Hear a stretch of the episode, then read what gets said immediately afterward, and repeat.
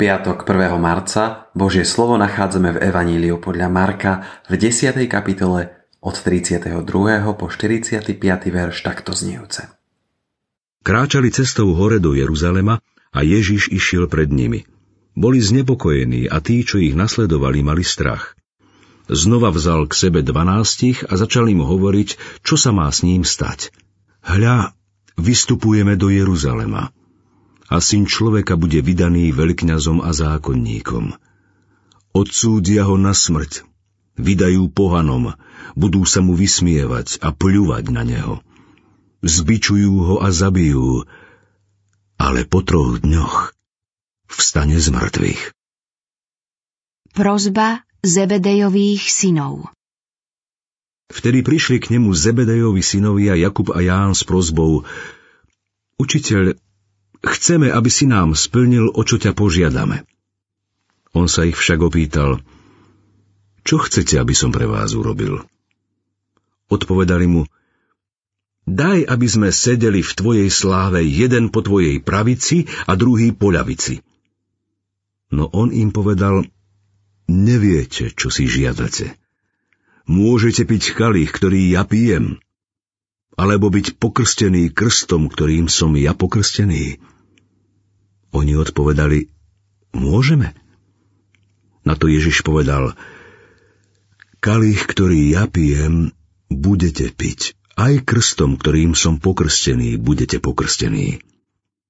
Ale dať sedieť po mojej pravici alebo ľavici nie je mojou vecou.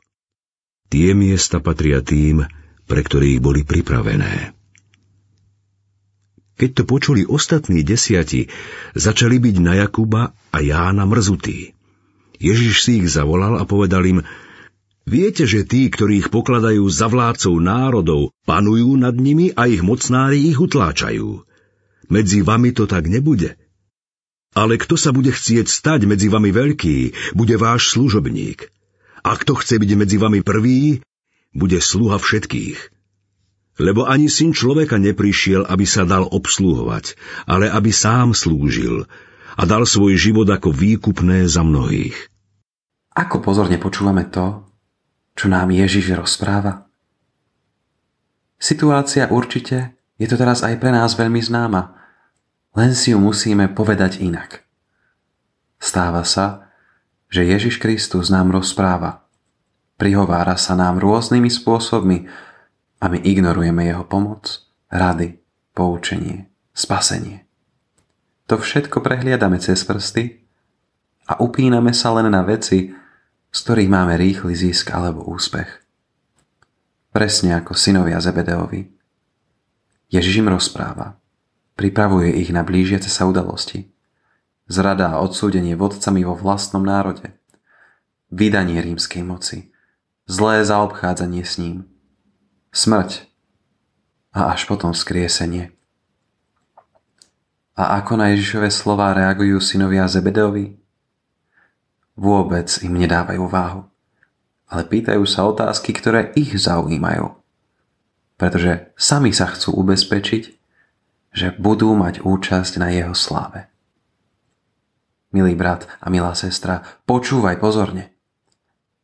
Maj uši nastavené pre Ježišove slova pretože On nás uistuje o vykúpení. Uistuje neustále. A práve toto uistenie je pre nás v každej chvíli to najväčšie víťazstvo. Najväčší zisk. Najväčší úspech. Amen. Bože, ďakujem za Tvoju múdrosť. Odpusť, že ju len zriedka počúvam a ešte menej poslúcham. Daj mi túžbu konať, čo sa ti páči a príjmať tvoje myšlienky za svoje. Amen. Dnešné zamyslenie pripravila Zuzana Poničanová. Modlíme sa aj za cirkevný zbor Kokava nad you